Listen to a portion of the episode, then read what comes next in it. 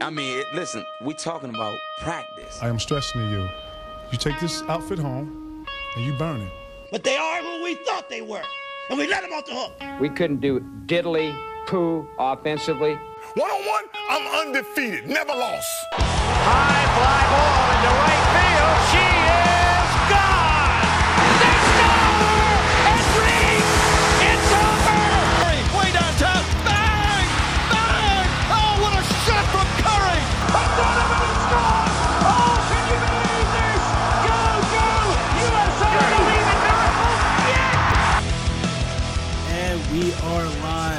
Hello, people of Earth. Welcome, people of Earth, to the Wide Open Sportscast. I'm Rick.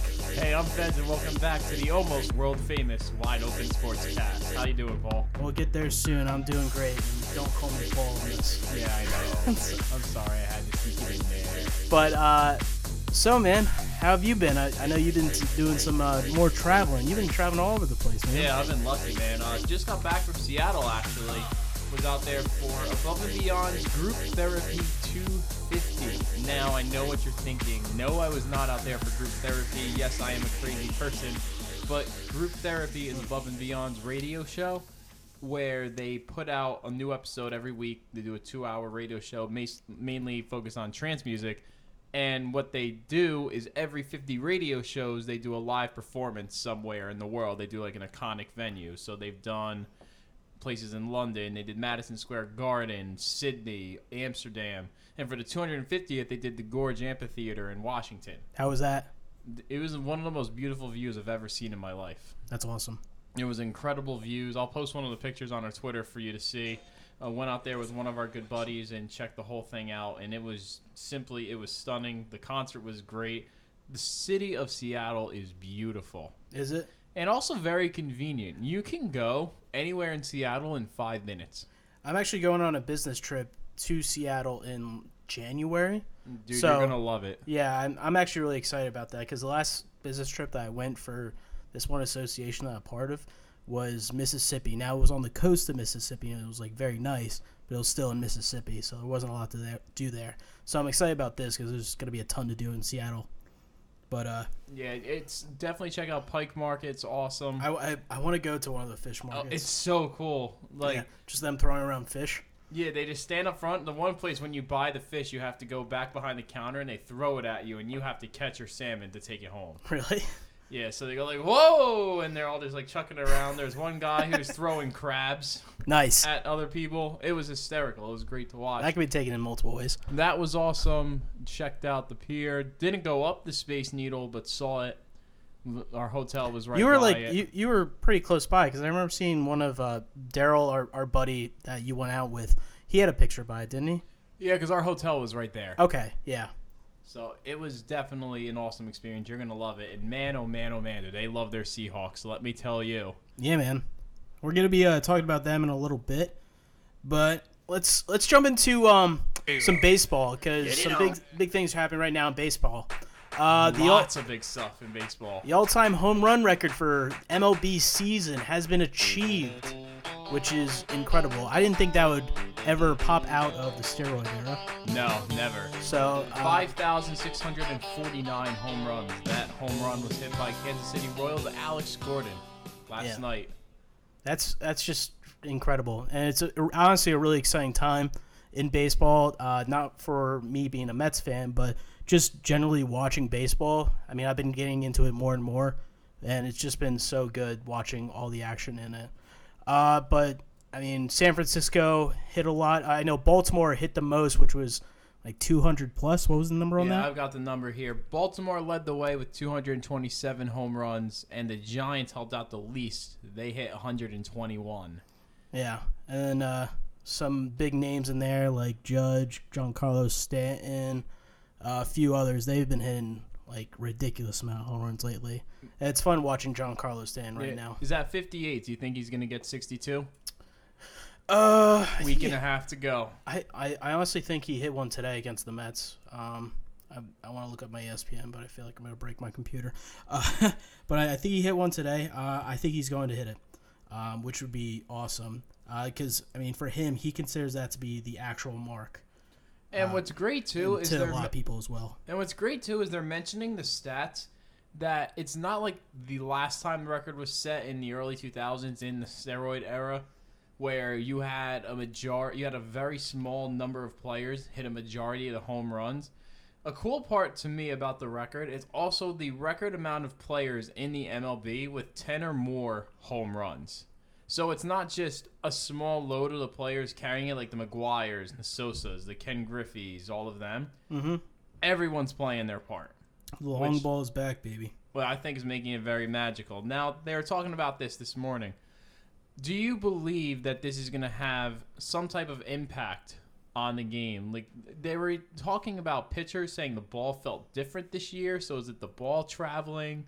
Is it just open, open, you know, open it up and swing for the fences? Ball being played more. There's also with the increase of home runs, there's an increase of strikeouts too. Yeah, that's true. I mean, one of the biggest hitters was Aaron Judge this year, and he has a lot of strikeouts. He was on like a 31 game strikeout series, which is incredible. But So it's uh, like I'm- 44 home the, runs. The the feel of the ball that's actually kind of interesting to me. I wonder if they're actually going to do any tests on that, like bring it to like different universities or something.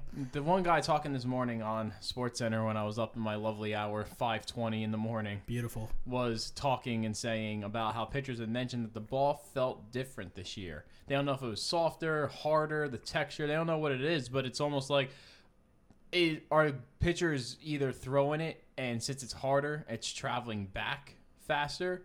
Are pitchers not able to grip it as well? That's why the pitches are moving up in the plate and causing home runs. There were a few comebackers this year. Uh, Right. So Oh, who would you name as your comebackers? no, no, no comebackers like the ball got Oh, the hit back. comebackers. Yeah, Yeah, yeah. there was definitely some of those. Yeah. So, uh, anything you're watching towards the end of this MLB season? Of course, I'm watching Red Sox Yankees. The Yankees beat the Twins again today. Both Red Sox and Yankees are on fire at the moment, but neither one of them is cooling off to concede the division race. Week and a half left. Think it's going to go down to the wire. And again, as a Red Sox fan, I'm just so scared because it's a movie I've seen time and time and time again. And what about the Cleveland Indians, man? Wow. I mean, they Do we have a chance to talk about the Windians? No, I, I, I think during that time we we were away. We were, we were uh, on a little hiatus, but I mean the Cleveland, Cleveland Indians on that winning streak of theirs was freaking incredible. I mean, I, I don't think it takes away from like what Moneyball was, like the whole whole uh, Oakland Athletics, because it's a little bit different because they actually have a little bit more money. But the fact that they were able to get that winning streak and what that meant to them was huge. I also saw a, a, a pretty good uh, shirt. It was 23 wins. So uh, this one company sent out a shirt. It was, uh, you know, like every single time they put a W down for a win.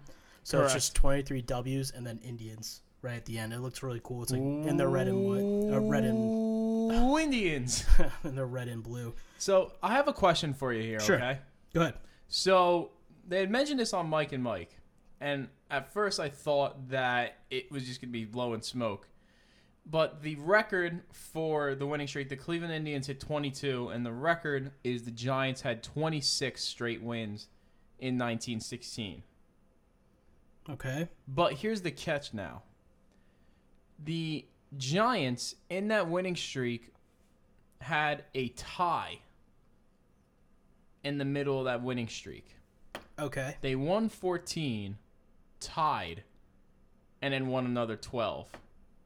Why was it a tie? Because it was like a rain out or something?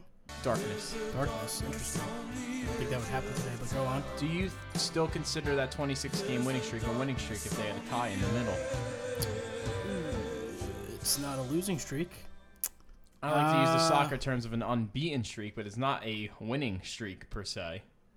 I I don't see it being that negative to the stats. Um, I I definitely see it as a non-losing streak more than a winning streak, since mm. it's being put like that. Because they definitely could have lost that game, and And honestly, regardless, 26 games without losing, if you're going to call it an unbeaten streak or whatever, that's still really, really impressive. yes. So I mean, I I they're obviously still a great team, that team, but I I don't see it as a as a negative thing towards the winning streak. So I I would say yes, yes, that was a winning streak. Do you, where do you put the Indians as far as World Series right now? I know you, you where you had them originally, but Uh, I mean, I still I still feel very strong about the Houston Astros. So I I can see them going to the American League Finals. Uh, I just don't see them getting past the Astros because the Astros are just so strong as well. I mean, those two teams. I think it's really between them right this moment. Uh, No, I would definitely agree with you. I mean, on the. Dodgers. Like, I'm, I'm shocked how bad the Dodgers are doing right now. I mean, they've they've clinched already, uh, and I think they technically, yes, they still have the most wins, so they would get home field advantage if they were to. Now that now it's not the All Star games deciding it, they would get home field finish if they were to get into the World Series. But the problem I feel like is that are they even going to get there because of how much they've cooled off? Uh, well, the amount of games left, um, I I don't think they'll be in the wild card round. No way they're going to be in the wild card No. round. Diamondbacks are on a three-game losing streak now, anyway, so that's it's pretty much putting it to bed. Yeah, so they're they're safe. They're not going to be in the wild card round, which is good. Kind of just like a rest off period. Do I think they're going to get past the National League? At this point, no. Um, Who stops them? I would say either the uh, Nationals or I, I believe the Diamondbacks are still in it. Yeah, the Diamondbacks. I, I mean, the Diamondbacks were just have been destroying them this year. I would Well, in- love in the- in to the see last- the Diamondbacks. So if the Diamondbacks were to get past the uh, their wild card round, which most likely that's what they're going to be playing in, actually that is what they're going to be playing in, uh, then I'd say they would beat the Dodgers. Um, but at this point, I don't see the National League winning the World Series right now. It's it's definitely an Can't. American League. No, definitely can. The American League is definitely much stronger at the moment. I feel like it's been that way for a few years now. Yeah, you've had some NL champions, but as far as strength of the conferences, I feel like the AL for a decent amount of time has been the stronger conference. Yeah, very true.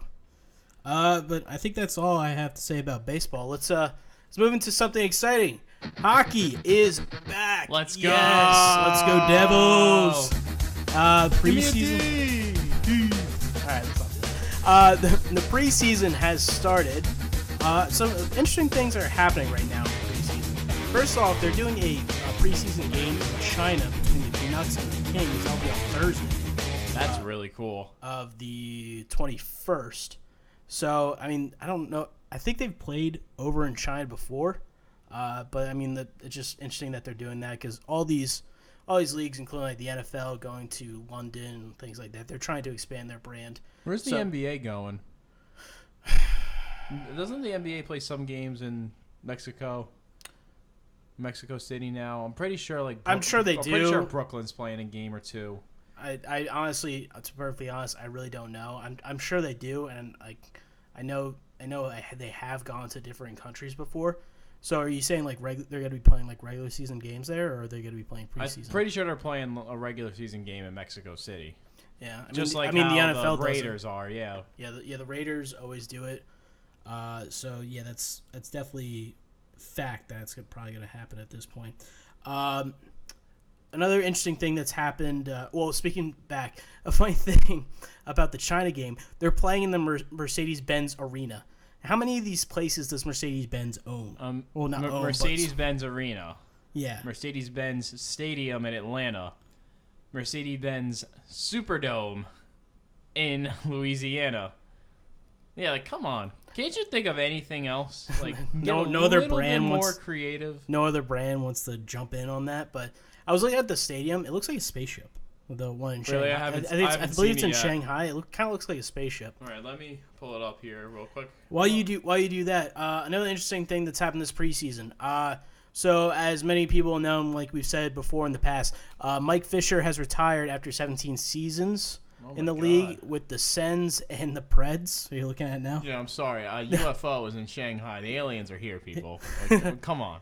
Uh, so he was the uh, going back to Mike Fisher. He was the captain of the Predators before his retirement. So the Predators need to find a new captain. They have uh, named Roman Josi uh, the new captain of the Nashville Predators. Uh, well deserved. That guy is always been on the ice, working hard. Definitely a leader on that team. And, I, and he's definitely worn the A before, so he def- definitely deserves the C for them. Uh, let's see if he would be able to bring them back to the Stanley Cup. So we've definitely mentioned we think some of the moves that they've been making are the creating of a dynasty Yeah, they're in definitely. Nashville, which I would love to see. Yeah, I mean, I'd, I'd rather see it with the New Jersey Devils, but definitely they're definitely creating some sort of dynasty. Something's brewing very well down in Nashville right now. And then fi- uh, finally, for well, not exactly finally, but uh, the Vegas Golden Knights is their first preseason, and they have won their top t- or their first two games. Looking good in the process too. looking good, and scoring a couple hat or one hat trick and scoring a lot. Their first game they won nine to like four. Jesus. second game they won four to one. So they're doing well. I mean that is also a lot of prospects, so it won't be necessarily all the main guys playing, but still looking very good in uh, the new arena and And it's also going against other teams' prospects as well. yeah, yeah. So I mean their their prospect pool is looking good. I- Speaking of which, looking at the number one overall pick, Nico Hischier looking good with the Devils scoring in his first game. That was great. Yeah, man, I'm I'm excited about him. I, I really hope he does some some big things. Nico to Rico. Yeah, man, that'd be sick. So, what's the other thing that's really impressive with the Golden Knights, The though? uh, the Golden Knights, all, all these different teams now have been pulling like funny things on their social media. Social media is going to be a theme today, everybody. Just wait. Uh, the Vegas Golden Knights have been pretty much gold with like s- some of their uh, their tweets that they put out.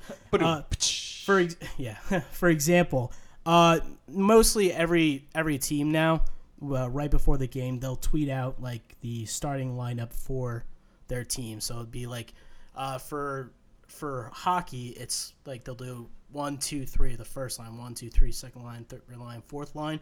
Then like the next tweet, it'll be the defensive lines and the goaltenders. Correct.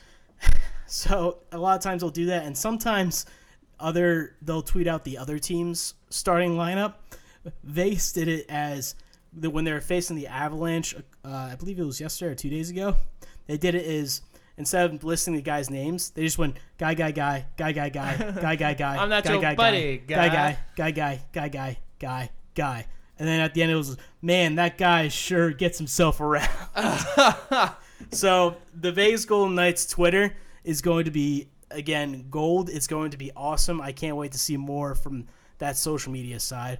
Uh, and then speaking of Here's another thing that they tweeted Yeah. um, after they beat the Avalanche. They tweeted us four, them one, and then typed down all caps but hit an underspace underneath it so that way it's just going straight down in a line. oh really S T I L L U N D E F E A T E D W O O H O O. Still undefeated. nice nice. So that that's a good thing. And uh, the final thing that's kind of come out of the preseason. Uh, again, me and me and Fez are big uh, New Jersey Devils fans. Best Uh, team in hockey. Might not be true, but in, they're number one in our hearts. Uh, and unfortunately, some sad news has come out this week. Uh, the New Jersey Devils just signed uh, forward Brian Boyle. Um, definitely like a good leader, good guy to look up to. He's been in the league for years. Uh, played his college hockey uh, at Boston with uh, Cory Schneider, the goalie of the New Jersey Devils. Uh, he has unfortunately been diagnosed with chronic myeloid leukemia. I don't know if I'm saying that right. I'm sorry, doctors that are actually listening to this. Sorry. It is a type of bone marrow cancer that the Devils team doctors are saying can be treated with medication. Basically, that it could be just oral medication to help treat this. So the man has cancer. Uh, I mean, leukemia is pretty bad You've, yeah, I've seen it. and uh, and he's gonna be able to take uh, medication just orally, so he doesn't have to like go through chemo or anything, which is great, 100% great thing. Another huge thing though, he is going to be playing through this, so he's going to be on the ice while he has cancer. Now, if that isn't inspiring, I don't know what else is. That is just incredible. Yeah, that's that's good. It's it's phenomenal. It's cheers to you. Yeah, man. Brian. Cheers to you. And like uh, this whole week, going back to Twitter, like a bunch of uh, different stars in the NHL were tweeting out to him, different teams to Brian Boyle's Twitter The account. funny thing is the Rangers had tweeted out to him as well. I mean, yeah, I, but I mean, going back to like say, Another like, thing that's bigger than the game. Yeah, right it's, it's bigger than the game. It's similar to what like what New York City did for Boston during the Boston Marathon bombing and things like that. correct. Playing So- Sweet Caroline in Yankee Stadium. So yeah, so I mean, definitely when there's there's the game, then there's real life. So definitely putting that kind of like real life mentality to the forefront with this. I mean, good on them, and God bless you, Brian Boyle. I hope you get through this. Uh, big hashtag hashtag Boyle Strong is going around right now. So if you guys want to tweet him some well words, go ahead and tweet that to him. Hashtag Boyle Strong. Speedy recovery, Brian. Let's go, Devils. Let's go, man. And let's uh after that note, let's move into something else. All right, let's move into a little bit of basketball. Uh, first things first, uh, some big trade rumors. Now, this one has been off and on throughout the whole summer. I feel like it's been going on for the past little while now. It, it, at this point, it just feels like an eternity. But it's Melo uh, says, and his and his group are saying that he will likely be traded to the Rockets by Monday. Uh, Carmelo Anthony's camp is cautiously optimistic that the star forward will be traded to the Houston Rockets before Monday. This is according to Frank Isola of the New York Daily News. Very interesting. Still don't think it makes him a title contender though. Uh, it wouldn't. I, you- I mean, it'll definitely push him farther. The Rockets, that is, farther into the playoffs, and they could definitely be a Western Conference final. I could definitely see that with with their group down there right now. But I excuse the beep outside. Uh, I don't believe it until I see it at this point. Yeah. I mean, this is this whole talk's been happening off and on throughout the summer, like we just said. If, if it doesn't happen, like I'm not gonna be surprised. If it happens, I'm not gonna be surprised at this It's like point. those long drawn out soccer transfer sagas. Like Gareth Bale's going to Man United for the past five years. Cristiano Ronaldo's been going back to United for the last seven years. And here's my thing with Melo, okay, honestly. He's a great player, but for me, I feel like he just kills the vibe. For this reason. Yes, Melo's an excellent point scorer. He puts up, you know, 27, 28 points. He also takes like 40 freaking shots a game he does. Yeah, he just chucks the ball up. You But- know, um, it's like like yes, I understand too when he was on the Knicks. He he's does- not he doesn't have working a- with a lot. Yeah. He's not working with a lot, and he doesn't have a lot to pass to, so he kind of has to do that. So like I saw him play the Hornets a few years ago, and Melo comes out first half, finishes with six points, was one for nine shooting, and then comes out and puts up thirty points in total, but his final like his shooting total was thirty three percent. He hit like eleven out of his thirty shots he took. Uh, So I'd be interested to see if that's going to change, especially with uh, Chris Paul and James Harden together in Houston. I, I mean, he's definitely Chris Paul's definitely gonna be the one doing the passing there. So I think that's gonna be interesting, seeing if they're gonna bring the banana boat together in Houston, that famous picture of all of them together. And it's it's been a known fact that Chris Paul and Melo have wanted to play together for a while, as long as bring Dwight Howard into the party. But I can only imagine how a Dwight Howard uh, return to Houston would go. Yeah, he's kind of lost his game at this point. Yeah, he's he's irrelevant now. Now, an, another uh, trade rumor that's been happening around, uh, and apparently it, there's a good likelihood of this happening. Jahlil Okafor uh, is probably going to be dealt. Reason why is the 76ers right now, because they have such a young, talented team, they may not have a spot for him on the team. And I feel like they, that was part of that the uh, beginning of the trust the process when the fans were asking what is the process when they were drafted like three straight centers in a row. Yes. And same thing with I wasn't impressed with Nerlens Noel. Wasn't surprised to see him go, and I wasn't impressed with the Okafor either. I think the options they have now, obviously, Embiid is the way to go. Yes. And you got Ben Simmons coming in. Then they've made a lot of really great moves. I, I do think the Sixers have a chance of being a playoff team. So maybe the process officially comes into fruition this year.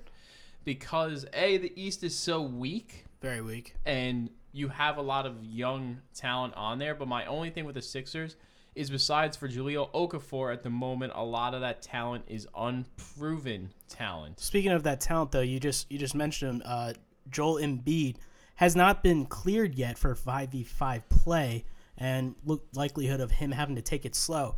So this trade rumor came out pretty much uh, a few hours before this Joel Embiid story just came out. So maybe this isn't as true as people are saying, but I don't know. I could definitely see it happening. I, I mean, It- Joel it Embiid is definitely happen.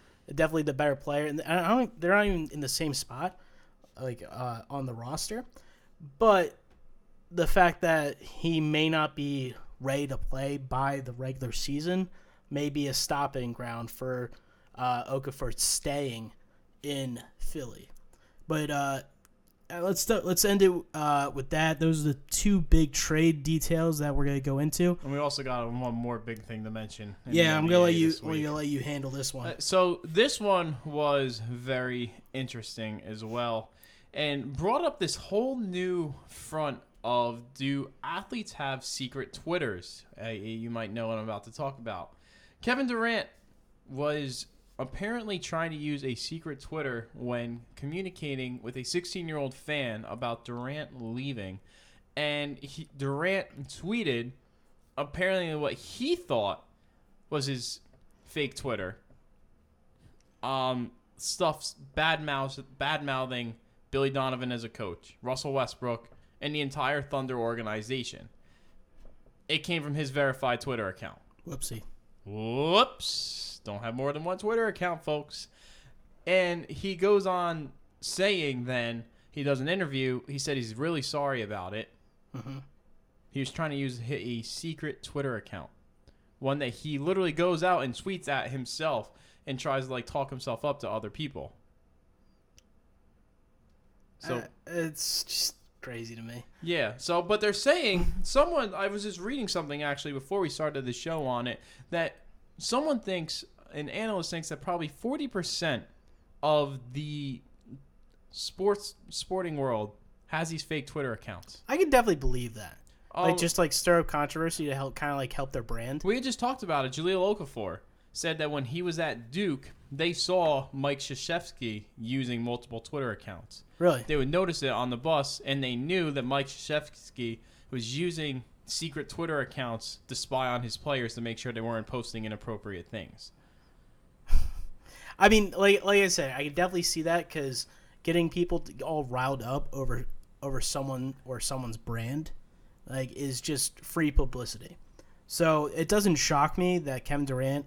I mean, it kind it, in a way it kind of shocks me he got he got caught because he's so he he tweets so much that like I can't see him doing that. Not saying that I haven't done that before with uh, certain things. Like for example, I was in charge of my fraternity's social media account. One time, I actually started tweeting on the, the fraternity's Twitter and not my Twitter because I had both of them on my phone. So I've kind of done that before. I see that definitely happening. But for him being so pre- relevant and like just tweeting all the time on social media, for him it's I wouldn't say it's unexcusable, but it's just like you gotta think twice before you tweet. But especially since he's so controversial on Twitter, and he just he loves riling people up, especially after he just released those shoes of And, his. and to do it once again, it adds another s- chapter to the never-ending saga of the Westbrook Durant breakup. Please tell me, speaking of this misused Twitter, and we're gonna get into more stuff about Twitter again very soon. Please tell me over the week you saw the thing with Ted Cruz and his Twitter. Yeah, I, I saw that. with someone liking the porno and it came up as hmm. a like on his Twitter account. Yeah, it was like some weird porno. Porno it was like stepmom porno or something Yeah. like that. and then you know that he's going to go back and then now it's going to come up. There's a Lyin' Ted, L Y N apostrophe, Lyin' Ted Cruz.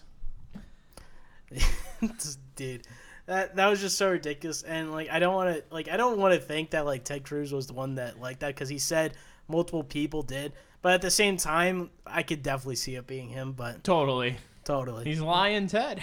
yeah, man oh, God.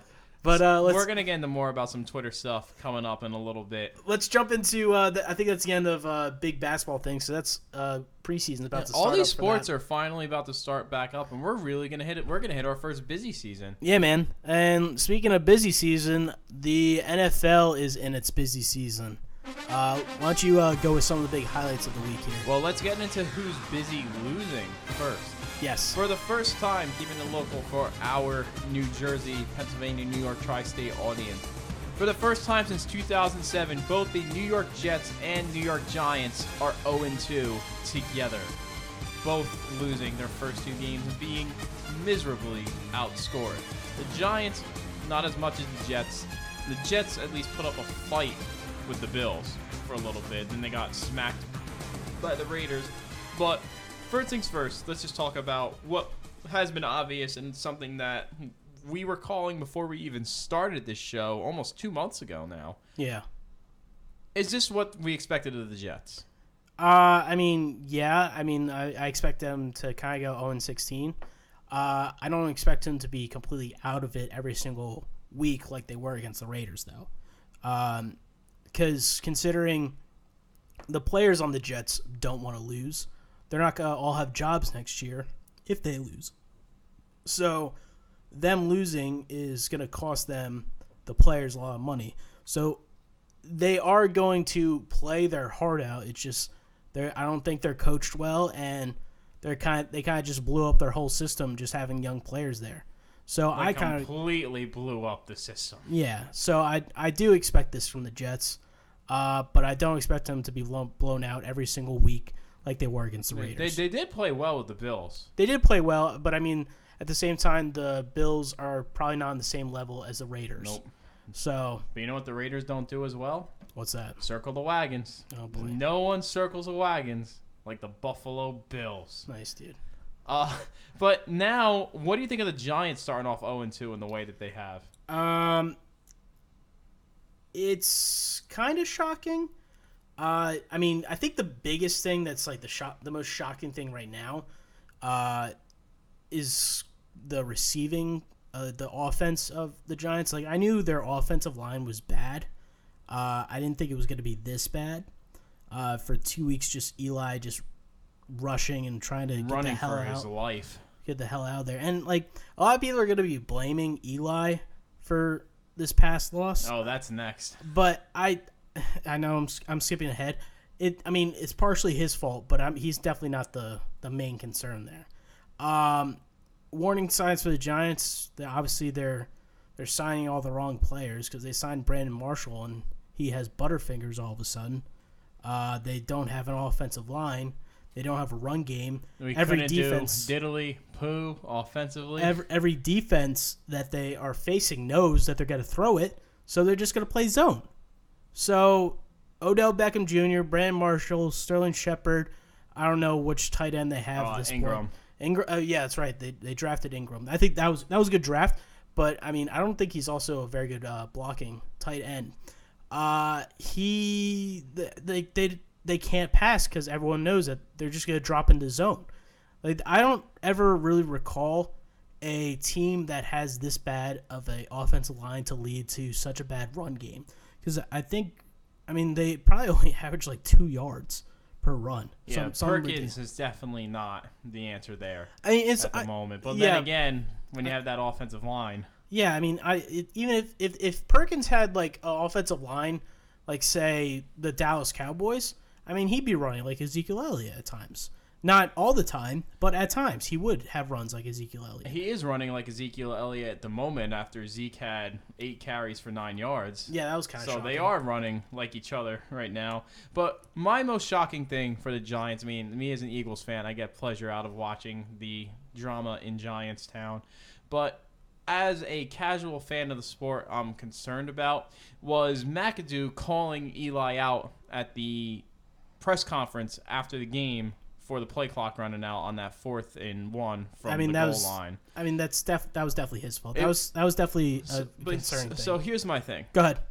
So yeah, it was totally Eli's fault. Like McAdoo had said, he was correct in the sense of that. That it's like you've you're a two-time MVP of the mm-hmm. Super Bowl quarterback. Even though I'm still a firm believer that his defense has won him those Super Bowls.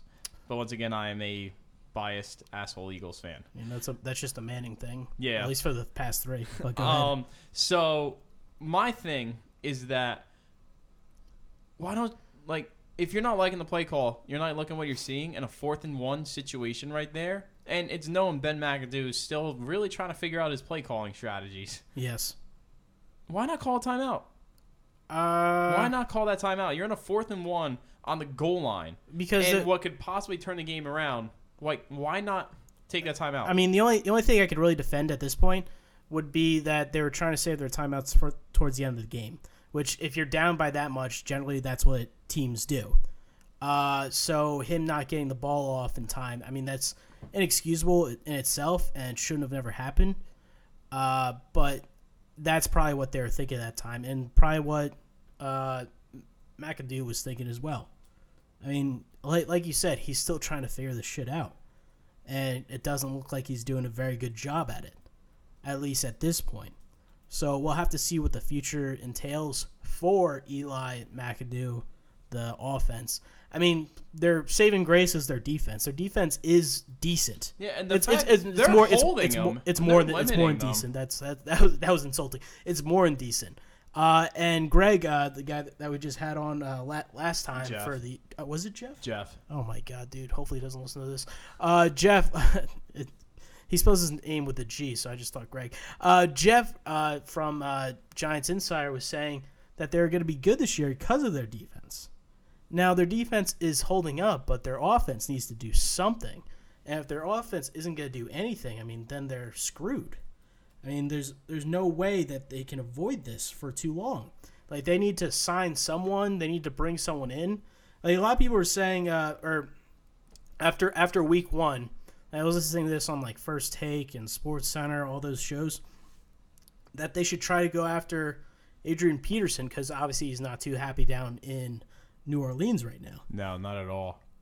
But what do you think is going to happen with Adrian Peterson? One, he's not the Adrian Peterson of six, seven years ago, And teams are apparently still trying to figure that out. and teams are still trying to figure that out. I completely agree about that. But at the same time, it's still the same offensive line. You need to find something there.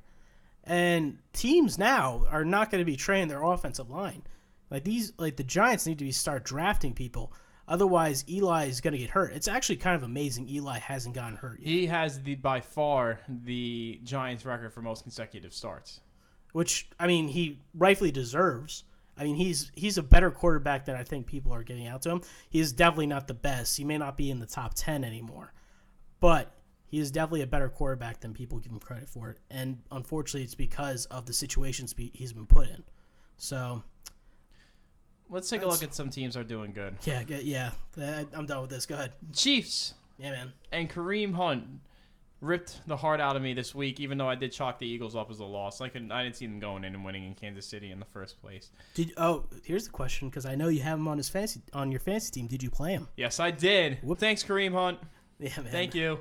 But yeah, I started you again, two and zero in my work fantasy league. Actually picked up the win in our league too this week. Thank God. Yeah, Um, dude, this this this week in fantasy was horrible. I have four teams and I only won one of them, and I shouldn't have won one of them. You know why I won that one? Why? Brandon Marshall.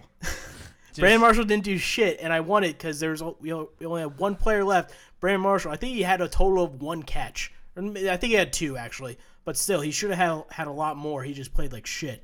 But thank you, Brandon Marshall, playing like shit, so I was able to beat Joe this week. But but go, but go so, ahead. Rick, are the Chiefs for real? Yes. I, I think so too. They- I, we're going to go over our real. power rankings in a second. I think that we have them towards the top.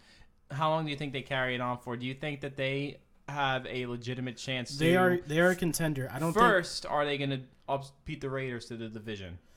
Uh, yes, I think they're a more complete team than the Raiders. Uh, the Raiders. Uh, I don't necessarily tr- trust Carr all the time. I mean, he's very good, but he also makes mistakes. Uh, Marshawn Lynch. I'm curious if he's going to be able to continue this. I mean, it was nice that he was able to have a year off. Dance his way to a victory over the Jets. The Jets, Jets were not very happy about, by the way. Yeah, definitely not. I mean, I, I wouldn't necessarily be happy about it either. But as an outsider, it doesn't really matter to me. I don't give a crap about that. Uh, but I just feel like the Chiefs overall are a more sound team. Now they do have the stigma of Andy Reid and the way he treated his playoff teams with the uh, with the Eagles. I I hope he would Don't eventually Get learn. me started. I hope you eventually learn that. But I think the Chiefs are definitely legit. Uh, Yeah, I I, have to say I, I could see it. So before we go in and we're going to talk about our power rankings and some key matchups of the week, we got three other points to hit on. First one, let's talk about one that I'm really interested in. The lack of attendance for both LA teams at Yeah. the moment, the Rams and the Chargers. The Chargers are playing in a 28,000 seater soccer stadium, home, uh, StubHub Center, home of the Los Angeles Galaxy. and they couldn't even sell that out. And now go Chargers, go. shows- I mean, possibly the fact that they are charging one hundred dollars to park. Wait. One hundred dollars What did you say? for parking I don't know. I I- I haven't been to a regular at a season. soccer stadium. I haven't been to a regular season game in a long time. But I if it's one At a soccer stadium. hundred dollars to park. And look, I love soccer very much, but I think the MLS is shit on the global scale of the world of soccer. But Yes. it's a 28,000 soccer. It's not like this brand new thing. If, if you're looking at it from an NFL perspective, you're playing at a small soccer stadium in LA, and you can't sell it out, so you charge $100 to park. I mean that's gonna that's gonna turn more fans away. The the lack of fans that they have. I mean honestly, this this ownership group has kind of turned the Chargers like fans away, one hundred percent. I mean, one they're to get like to San Diego to L.A. I think it's a few hours with uh, with just traffic around L.A. and that whole area is just complete shit. So for them to get down there and to drive back that same day, it would be like a 18 hour day. Which, by the way, when I was wow, really? Jeez. I, I think I think I read something about that. It's just stupid. wow. But, wow. the, um, so actually, funny you mentioned that. So when I was in Seattle, I was in Seattle on Sunday when the Seahawks were playing the 49ers. Did you go to a tailgate? I did not. We didn't have the opportunity I, to. I remember you were talking about. yeah, we that. were going to. We were too tired from the concert we went to. true. But driving into Seattle on game day, there was no traffic. It was beautiful, and it was a sold out game too. You would have no idea the Seahawks were playing, but it was beautiful. No traffic at all. You didn't getting like, in hear them screaming. Out. Well, because the game hadn't started yet. Oh, true, Because true. one o'clock out there, you know, we think of it. Oh, it's a four fifteen game, so Mm-hmm. there is already uh, one o'clock. But when you're looking at the Rams too, I mean, the Rams are promising. They're building. They're yeah. They're You they're all the right laughed at me when I kept Todd Gurley I, I, I in my think, fantasy league, still think you could, could have done a little bit better in Todd Gurley, but go ahead. and he put up 25 for me this week, and actually he's been doing well. So knock on wood that keeps going. But you look at the Rams, you would think the Trojans are playing because of the amount of red seats in the stadium. Speaking of which, here's a stat for you. You ready for this one? Yeah. So obviously USC and Texas had that national championship rematch game in the, the great, the greatest game that never happened. Yeah. Uh and great game. USC won in overtime on a field goal. Excellent, excellent game. That was, there that was, was a fun game to watch. More people at the USC Texas game than the Rams and Chargers game combined. I mean, that just says something right there. And it's almost like, I mean, USC is definitely back on the map. I know, like last time we were talking, you were talking about uh, is Penn State back on the map, and they've been back for a, at least over a year. USC is definitely back. USC now. is definitely back, which is awesome. Um, hopefully, they won't get into any more controversies like they did a few years back. But the way I can I compare this to is, uh, I like I said in the past, I love watching Thirty for Thirties, the ESPN sh- uh, films that they put out. When they did the one about Miami, like the the U, it was kind of like this. The U was bigger than the Miami Dolphins, and this was during the Miami Dolphins' heyday. USC is bigger than professional football. Now, both of them just got back. Excuse me. Both of them just got back there, so that could be a factor in it. But still, you, the NFL has obviously invested a lot of time into moving to LA, and the money's going to come soon when a new stadium's built. and the, hopefully it does. I mean, but at this point, like it just looks, it's so disappointing. Like it was, it's so underwhelming. The, I mean, And it's The- ironic too because out of those teams in that area, guess who has the biggest following? The Raiders. Yes, And where are the Raiders going? Vegas. yeah, that's that's that's uh, that whole area is just all screwed up. Wake up, Roger. Uh, I, see, I don't blame Roger necessarily in You that one, clown. but uh, uh, but yeah, I mean, it's just so underwhelming right now. I mean, Raiders fans either have to ch- change their fanhood. Well, that's a stupid thing to say. They don't have to do shit. That, that's a really loyal fan base out there. Yeah, it's such a loyal fan base, and I mean they're gonna now have to travel to Vegas. I mean, I don't mind doing that. Eventually, I want to do that for the Vegas We'll, Golden we'll be Knights. going there for a Devils game out there. Yeah, someday I want to do that. But uh, for California fans to go travel to Vegas, I mean, it's definitely not too bad. Um, I mean, I'm from what I've read, flights from like California to Vegas are like nothing, uh, cause, just because it's so close. Right, right there. It's right there. Uh, and it's just uh, the the fact that the Raiders have a bigger fan base there. I mean, it's because they were there originally, Correct. Or not not originally during a time when there was no football there. And the Raiders were very good at that time period And too. the Raiders were very good at that time period, uh, during the Howie Long days. Uh, it's just crazy to me. I, I, I definitely botched this up here, but that's just crazy to me that they can't find any sort of fanhood out there. I mean, eventually, I think some some people like the stragglers, the non uh, non fans, are eventually going to become fans. At least of the Rams. The Rams are in a better spot than the Chargers, but I I don't see anything good with the Chargers moving there right now.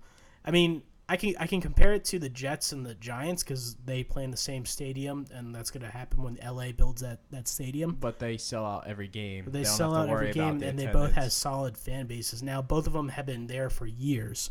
So, now saying that in probably about ten years, if the if they both stay in that area, I mean, the Rams are definitely staying in that area, considering the stadium that they're building, because it is the Rams stadium, and the I want to say San Diego Chargers, the LA Chargers are renting out space.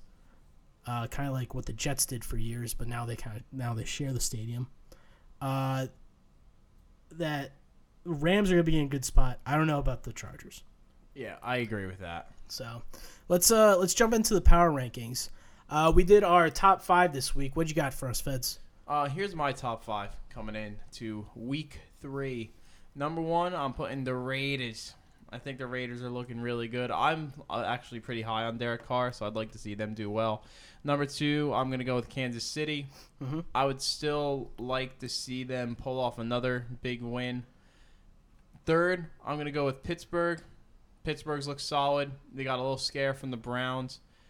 Fourth, New England answered back in a big way by blowing out the Saints. Tom Brady with three touchdowns in the first quarter alone. But you know that's coming when the Patriots lose. You know Tom's coming back pissed off and is just going to go tee off. And then fifth, I will put the Falcons after a big win over the Packers after surviving a scare in week one from the Bears. How about you? Okay, so here's my power rankings. I have the Chiefs first. I I think they have faced more proven talent than the Raiders. Uh, I think they are uh, top class overall. Uh, they have one of the top running backs that they just found out of the, out of nowhere, pretty much. They have one of the top uh, returners slash wide receivers in Hill, like Hunt Hill. That's just a that's a great one-two punch comparable to say like the Steelers, Antonio Brown, Le'Veon Bell. Should have started me, idiot. But but I I have them at one. I have the Raiders at two. Um, I think they're definitely good, but I don't think they're on the level of the Chiefs yet.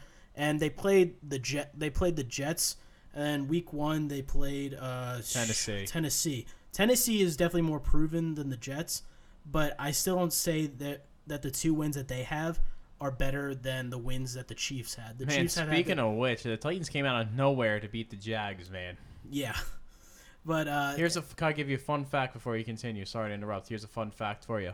Mm-hmm. Blake Bortles has never been defeated by a Hall of Fame quarterback. everyone should follow Blake Bortles facts on Twitter. Really go follow Blake Bortles facts. So Shout out to Blake Bortles facts. You guys are doing a great job. Keep I it love- up. When I like- need to laugh, I just look at your Twitter account. Dude, that's so good. Definitely check those guys out.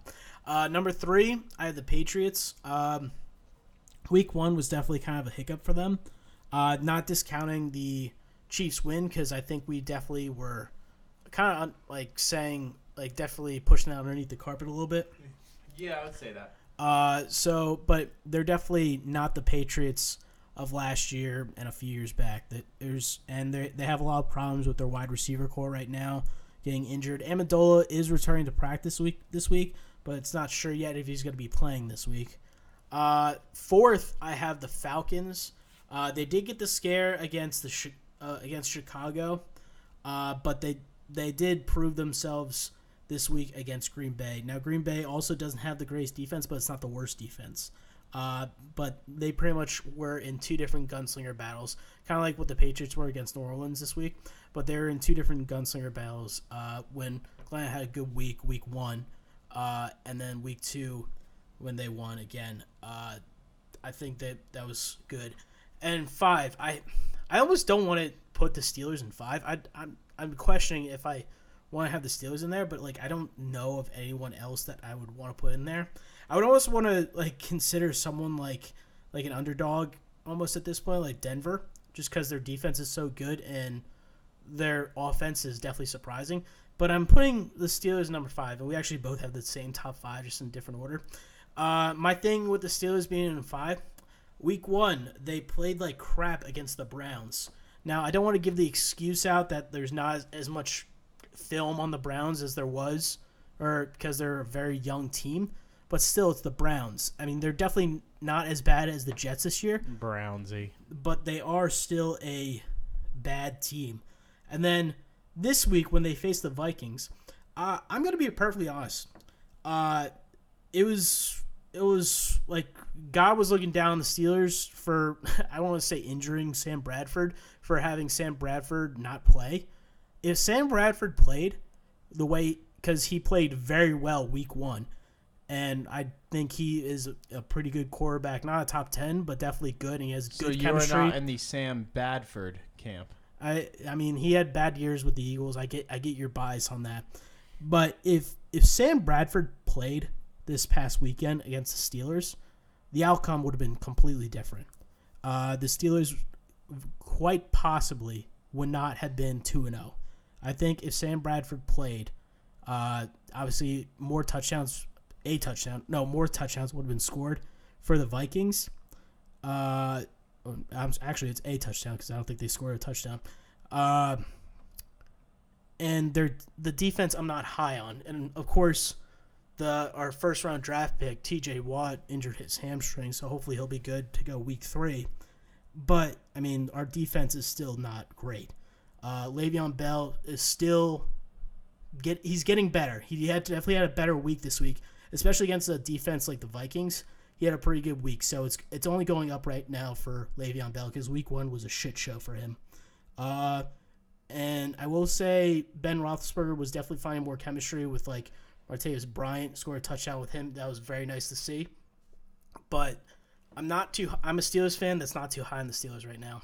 Like, it's it's not there for me. Uh, so it's hard for me to put them in top five. But at this point, there's not much really to go off of. So And we kind of hit on this already. Let's talk about a player that a lot of people, especially in New York, are not very high on at the moment. Brandon Marshall. Yeah, I mean that that is shocking to me, and like like I just said, like thanks to Brandon Marshall, I won at least one fantasy league this week. And thanks to Brandon Marshall, we have more Twitter stuff to talk about this week. Yeah, true. So uh, big thing about uh, Brandon Marshall this week is, I guess people don't necessarily know this. Um, there are two Brandon Marshalls. Uh, one is of course on the New York Giants, which people are very angry about right now. The other one is a linebacker for the Denver Broncos. Now he right now he's pretty big on he's he was one of the people that uh, kneeled last year uh, for the national anthem, but a lot of people were tweeting Brandon Marshall of the Denver Broncos nasty tweets They're meant for Brandon Marshall of the New York Giants. It's just like John Jones So all this was over like again. this was like the similar thing to John Jones, except it was one athlete to another athlete, not one athlete to a IT guy or whatever he was. It's something along those lines. But yeah. I mean, he was doing tweets, and in my opinion, it wasn't as good as the John Jones ones.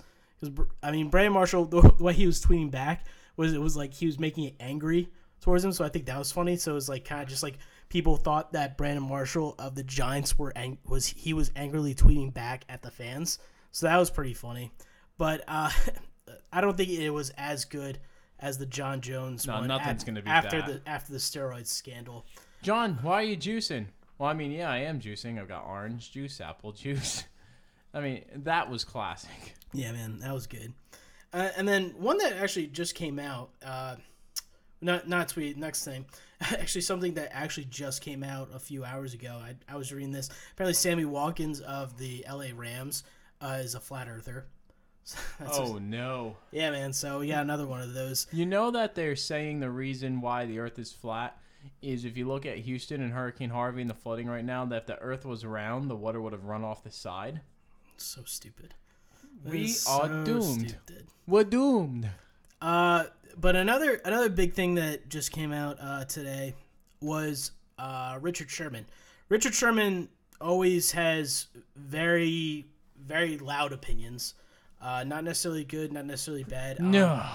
but uh, he's ripping the NFL's injury reporting rules. Uh, basically saying our injury. His quote was, "Our injury report is specifically to make sure the gamblers get their odds right."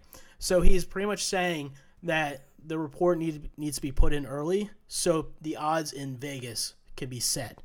Uh, now to to an extent that that it that it does affect the gambling odds, but in no way do I think that's why it's there. I think it's for I, obviously it's for the safety of the of the athletes.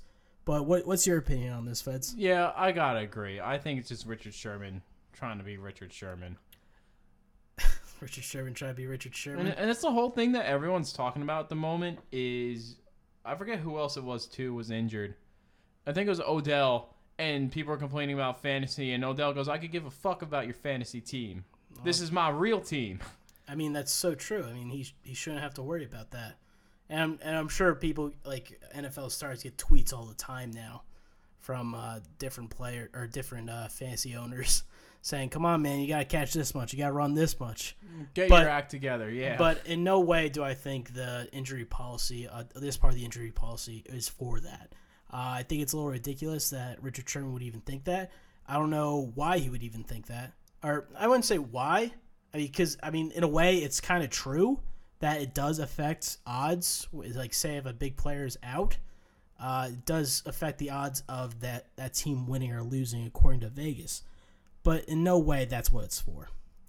Uh, let's get into uh, some of your key matchups this week, Fez. What All right, for us? let's hit it. So the first key matchup that I have this week: Giants at Eagles. Eagles looking to rebound, and Giants are looking to avoid starting 0 and 3. Who you taking there? Eagles. Bird Gang. Cowboys at Cardinals. That's going to be a big one. Cardinals coming off a big comeback win against the crap Indianapolis Colts, and the Cowboys looking to rebound after a walloping from Denver. Who you taking in Arizona? I'm taking the Cowboys. And then uh, only really the third big game of the week, uh, Bengals at Green Bay. Bengals for the sole sake that they're trying to save their season. Uh, yeah. I mean, Packers. The the Packs definitely got to win that one. Um, I think another big game uh, that is going to be kind of like underneath the radar. Uh, they're in two different divisions, but it's just going to be a very entertaining game. The Buccaneers and the Vikings. I think that's That'll gonna be good. That's going to be a great game. Uh, who would you take in that? Uh, there I would probably take the Bucks. Like in the Bucks. I'm riding the Bucks right now with Jameis. I think they're looking good. I, I, I would definitely agree with that. I would definitely ride the, the bus with Jameis. Um, they're definitely going to be a strong contender. Now, the only reason why, actually, the only reason why they're not in my top five, I would say this week, is because they only play one game where everyone else has played two. So I've seen everyone else play more games, but I mean, they looked good this past weekend because they they sh- did they shut out? Uh, they almost shut out the Bears twenty nine to seven. I mean, it is the Bears; they're not that good this year, but I mean, still 20, 29 to seven is a huge, huge walloping.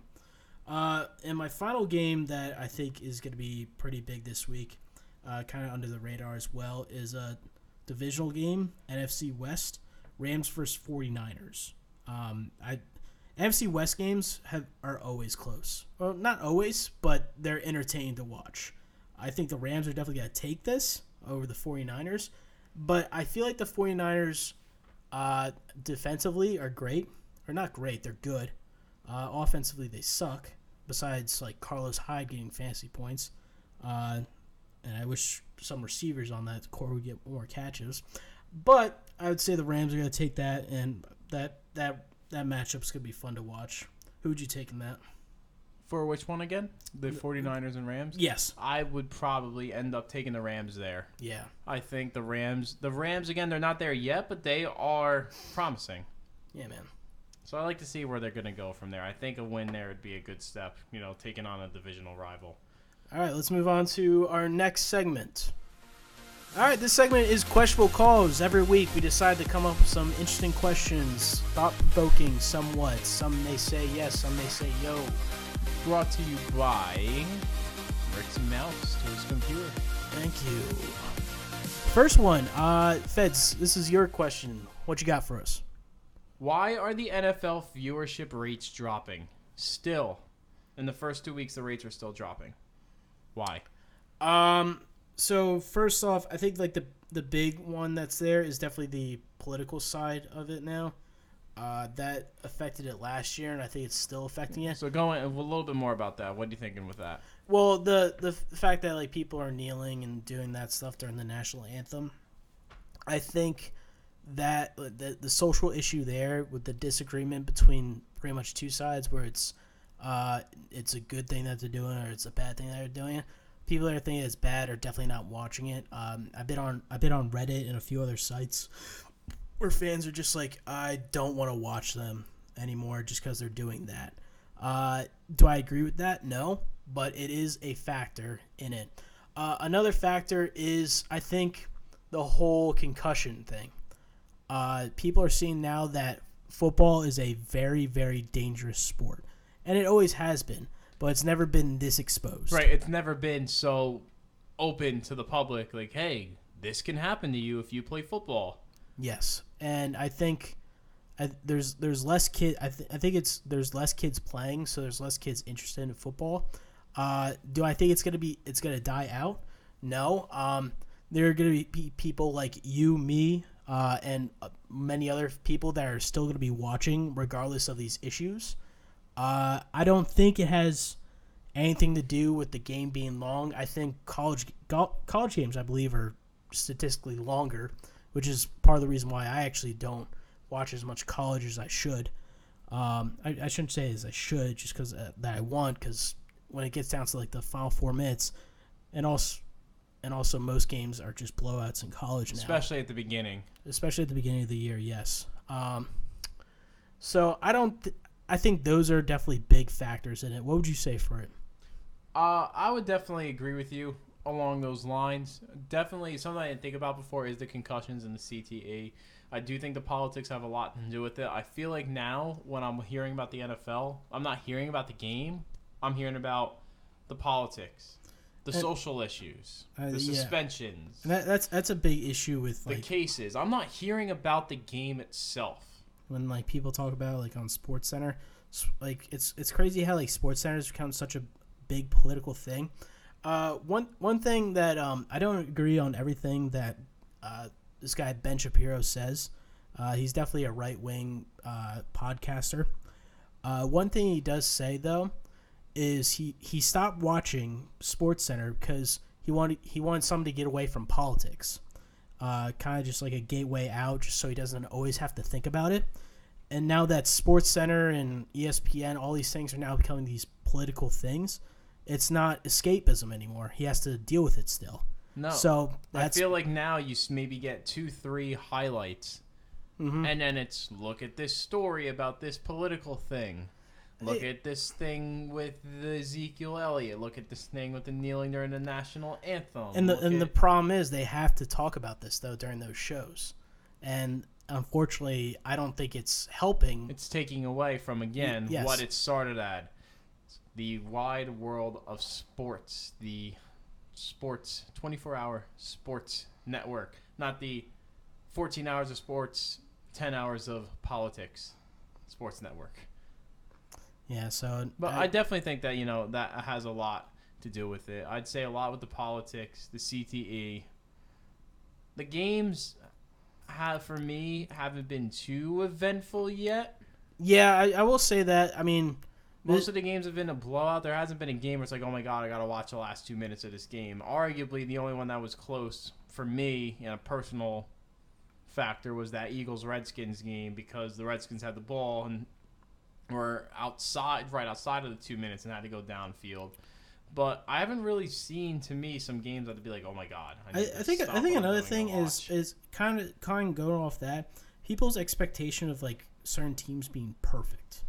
Uh huh. Look at the Patriots. Like the Patriots, the the Steelers, like those teams are definitely not perfect, and the expectations for certain teams are so high that they can't be reached, and the expectations for a lot of teams are just so low that like that, that what's the point of even watching them? So I think those are definitely big factors in that.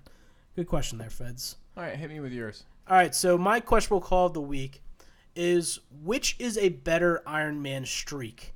Was it Joe Thomas of the Cleveland Browns having 10,000 snaps in a row for 10 plus years? Or was it Cal Ripken Jr.'s consecutive games over 16 years of 2,632? Very, very spicy, spicy tea. What do you th- What do you think is a more impressive Iron Man streak? I would honestly, for the fact of what we were just talking about, I would have to go with Joe Thomas.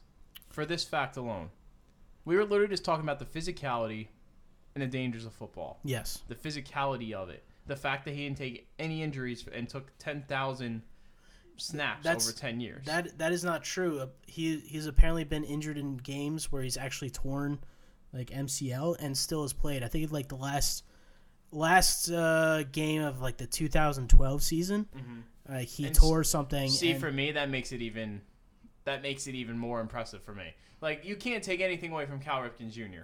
That is still the most impressive baseball streak I've ever seen. And Cal Ripken. I mean during You can't take anything away from Ripken. and during that time uh, going to physicality, that was definitely a more physical time in baseball than it is now. So I mean, there's that.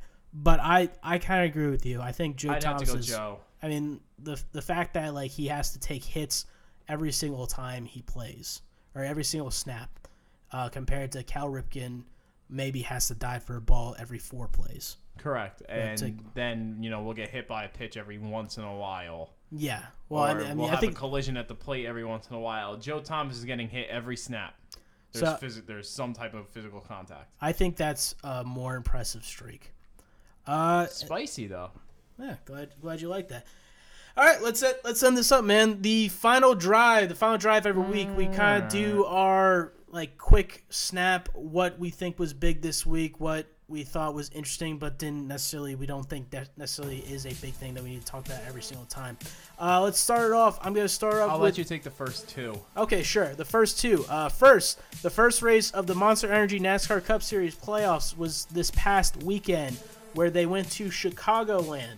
Martin Truex Jr. won that race. He is also the, currently the points leader. He started out with the points about like 70 points, not in the in the bank, not ahead, but in the bank. He has now significantly increased that. Uh, Jersey boy. Jersey boy. It would be great to see him or say like Kyle Larson wins it. Still cheering for my boy Kurt Busch, who's still in the playoffs. Hopefully he he pulls something out of his ass and gets up there soon. Go, Chase, go. And next, the GGG versus Canelo fight.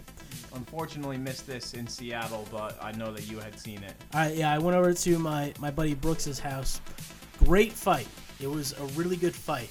Uh, people were saying it was going to be better than the McGregor Mayweather fight. It was. For boxing standards, it totally was. The only problem was that it ended in a draw when it shouldn't have ended in a draw. And it was. I, everyone is saying pretty much it was complete bullshit, which it wasn't. That it was a draw. GGG definitely won that fight. It was close, but GGG definitely won that fight. And it also caused the judge that made it a draw step down from his post temporarily uh, for making a no contest. And people want him, people want him out of that role completely, not just stepping down temporarily because he was able to do it on his own. How much of a hit do you think boxing takes after the McGregor Mayweather fight? Do you think it takes? Well, no, think that- it that- takes a the- hit, the- first off. Well, I, I think you said that wrong. The McGregor Mayweather fight brought it up. Yes, It definitely. brought everyone's expectations That's up. that's what I meant. So I'm sorry if I meant to. Yeah, but the the GGG fight versus Canelo, it it brings back the stigma of the problem with boxing, and the fact that just there's too many ties, like there's too many no contests, there's too much po- politics in this type of fighting in boxing that causes people like the judges to screw up like this. So I think, I mean, I can't I can't wait for the rematch if there is even going to be a rematch. I really hope, considering it was a no contest. It was a great fight, and I would love to see Canelo come back even stronger. Because I mean, GGG is getting up there. He's like 35 years old, Yeah. but he's still a great fighter. I think he, even in like a year, if this were to happen like a year or so later down the can still take it to Canelo. Uh, so that's that's my uh, that's my foul drive on that. Which got? Cheeseburger Eddie.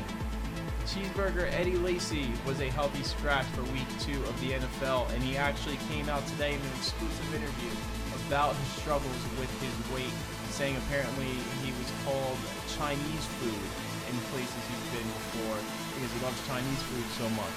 But he had talked about with Twitter, once again, the theme of today's social media, that it seems like every single time he tweets something, like he can tweet, "Oh, great result today by the Seahawks," and people reply to him, "Huh, you're fat." Yeah, I mean, and he said about it's getting to him, and that's maybe why he's having these weight problems, is because literally everywhere he goes, people are calling him, like me, calling him Cheeseburger Eddie, and giving him crap because of his weight. But also at the same time, you're paid millions and millions and millions of dollars to stay in shape. Yeah, I mean, just for some people, it's hard. You, you, you, you offer me hundred thousand dollars to lose thirty pounds, I'd do it. Yeah, I mean, I would definitely do that, but I mean, different people have different alone standards. millions. Yeah, right. But uh, I, I I feel bad for him, but at the same time, I agree with you. I mean, come on, man, it's your job. Got, Yeah. Gotta do your job. Uh, next, uh, the Ball family uh, has a show now on Facebook called Ball in the Family. They always find a way back into our show. They always find a way. Uh, I have not watched it, and I don't know if I'm going to watch it. Um, I have definitely big problems with uh, the Ball family, uh, but I mean, it is still thought provoking, and maybe I actually will eventually watch it because I think the episodes are probably only about like 20 minutes only, oh, longest. So. If you've been listening to this podcast over the past two months and you don't know our opinion on the Ball family yet, you haven't been listening that listen well. Listen back, listen back, listen back. What you got next? Uh, up next, we have Ric Flair is in recovery after being put into a medically induced coma and vows to never drink again after many, many years of alcohol abuse and alcoholism. What do you think of that? Uh, I mean, I mean, good for him to kind of like come to the realization of that. Not, it's for people. It's so hard to overcome alcoholism. Uh, it's just unfortunately that had to come to this, to different organs kind of failing for him, that he he's stopped. He's putting down the bottle. Uh, I hope, I hope and pray that he'll be good. And he, going back to 30 for 30s, I like they're coming out with 30 for 30 for Ric Flair, and I can't wait to watch that one. That'll be a good one. What Yeah. you got next? The Atlanta United hosts the highest attended MLS soccer game in league history with 70,000 plus filling the Mercedes-Benz Stadium for their match with Orlando City. And then the Chick Fil A was open. It was on a Saturday. Yeah, it's amazing. Hey. But yo, the, the one clip we should probably pull that up uh, and uh, play that right now of the chant that they were doing. It was incredible. ATL. Yeah, man, play that right Yeah, now. Yeah, we'll hit that real quick.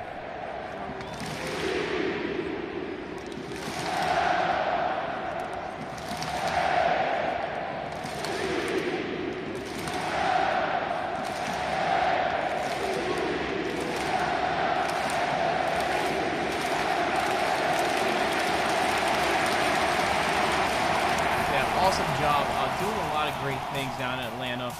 They're a successful team. They're probably going to be in the playoffs. They went the opposite of expansion teams in the past, like New York City, who, even though I love New York City, who pulled in older international European superstars. They went and found young, exciting superstars in mm-hmm. South America who are really, really driving that team, and they have a dedicated fan base. The fact that they're able to put 70,000 people in that brand new stadium is fantastic. Speaking of soccer, the greatest soccer competition other than the World Cup is back in our arms as the Champions League is underway. All the top teams, all the top club teams in Europe playing against each other once again. Tottenham cruises, then Cruise. I just like to say Cruise because I like to pretend like they're the greatest team in the world, even though I'm in a bad relationship with them right now after tying Swansea. Tottenham defeats Dortmund 3 to 1, a big win for them in the group of death that includes them in with Real Madrid. Chelsea cruised to a 6 0 win. United defeats Basel. Manchester City wins. The only English team to draw their first match was Liverpool with Sevilla, but Sevilla is also a very, very strong opponent, so nothing against Liverpool. For once, all the Premier League teams have done well in the Champions League, while Arsenal is nowhere to be found. Next, Enjoy your Thursday night, you scumbags.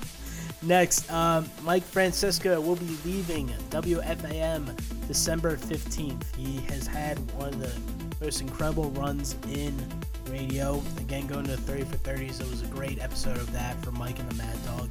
It was very fun to listen to that again. I haven't listened to Francesa very much in the past couple years, but I do remember listening to him a lot when I was a kid, driving to school, or being around that in school for like uh, teachers listening to it. Uh, definitely huge, huge, huge, huge uh, inspiration. Um, don't always agree with him. Actually, a lot of times I don't don't agree with him, but I like the way he always came off. So, cheers off to him. Congrats on your Congrats, Mike. great, great, great career. What you got next for us? And lastly, a youth soccer coach from Fairlawn, New Jersey has been suspended, fined, and charged with assault by the Northwest Bergen Soccer Association for headbutting the opposing coach during an altercation at the end of a nine-year-old's soccer match. Jesus Christ. He was he sent the coach to the hospital, and a nine-year-old child was also sent to the hospital because the coach apparently hit him while the fight was being broken up Oh my God. by the kids. The nine-year-old kids had to break up the fight between the two adult soccer coaches, who were both 40 and 50 years old, respectively.